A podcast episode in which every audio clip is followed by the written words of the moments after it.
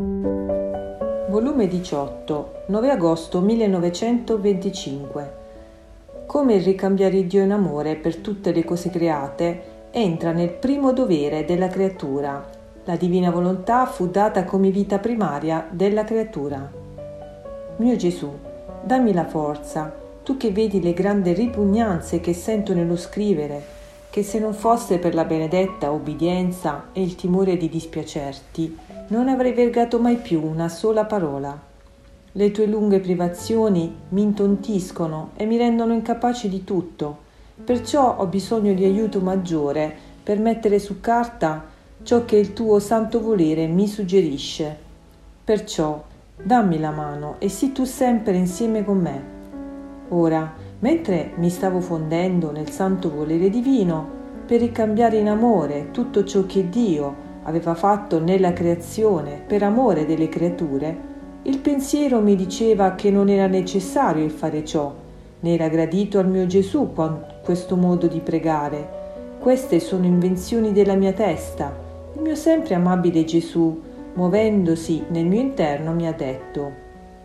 Figlia mia, tu devi sapere che questo modo di pregare, cioè di ricambiare Dio in amore per tutte le cose da Lui create, è un diritto divino ed entra nel primo dovere della creatura.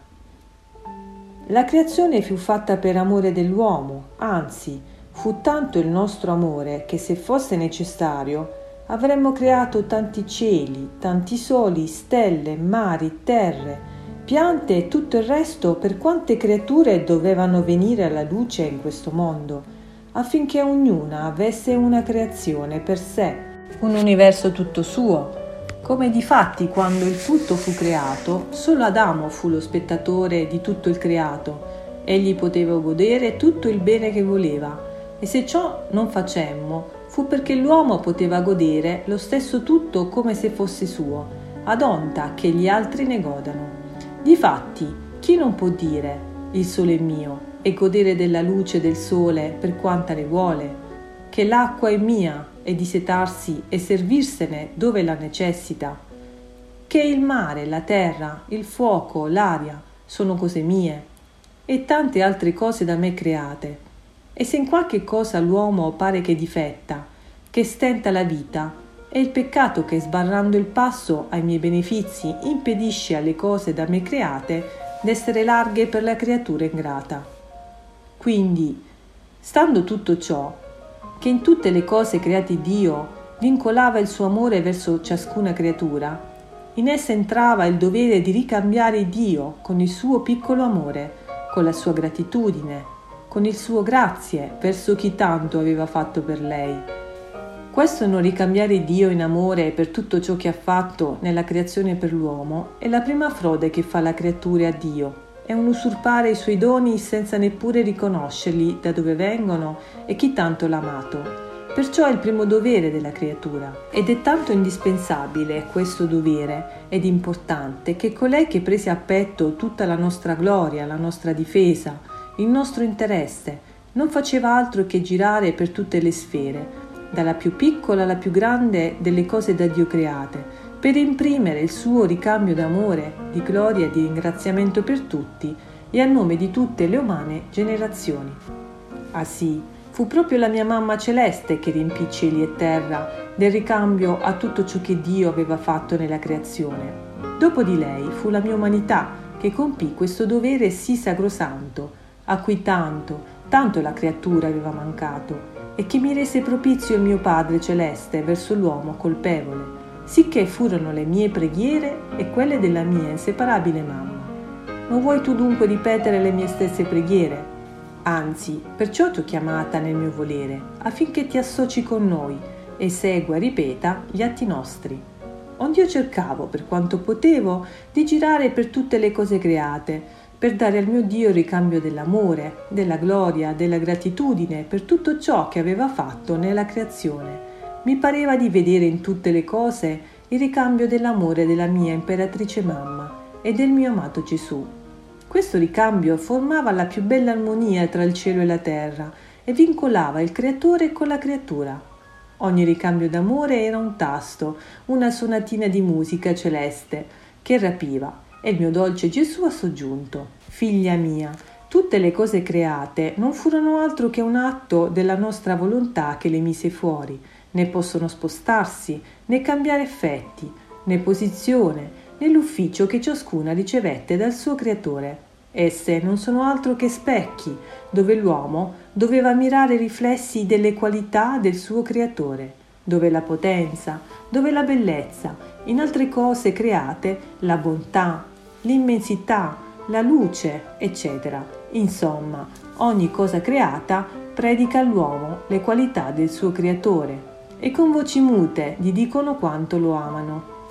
Invece nel creare l'uomo non fu la nostra sola volontà, ma un'emanazione che uscì dal nostro seno, una parte di noi stessi che infondemmo in lui e perciò lo creammo libero di volontà, a ciò crescesse sempre in bellezza, in sapienza e in virtù. A somiglianza nostra lui poteva moltiplicare i suoi beni, le sue grazie. Oh, se un sole fosse libero di volontà e potesse fare da uno due soli, da due quattro soli,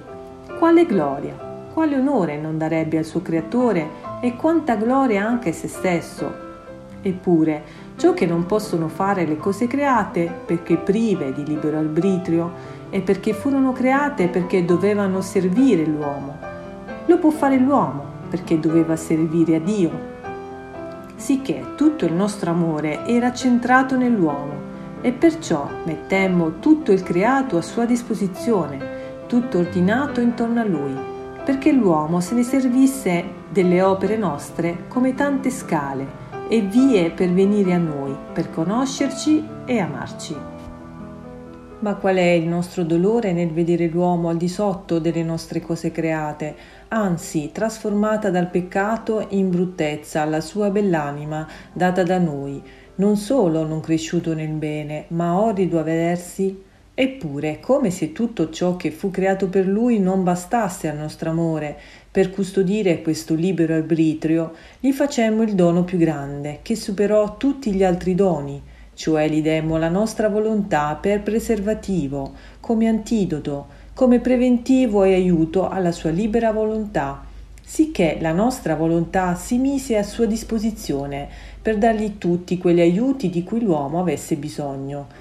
sicché la nostra volontà gli fu data come vita primaria ed atto primo di tutte le sue opere, dovendo lui crescere in grazia e in bellezza, aveva bisogno di una volontà suprema che non solo facesse compagnia alla sua umana volontà, ma che si sostituisse all'operato della creatura. Ma anche questo gran dono disprezzò e non volle conoscere. Vedi dunque come la nostra volontà entra nella vita primaria della creatura e fino a tanto che tiene il suo atto primo, la sua vita, la creatura cresce sempre in grazia, in luce, in bellezza, conserva il vincolo dell'atto primo della sua creazione e noi riceviamo la gloria di tutte le cose create perché servono alla nostra volontà operante nella creatura, scopo unico di tutta la creazione. Perciò ti raccomando che la nostra volontà sia per te più che vita e l'atto primo di tutte le tue azioni.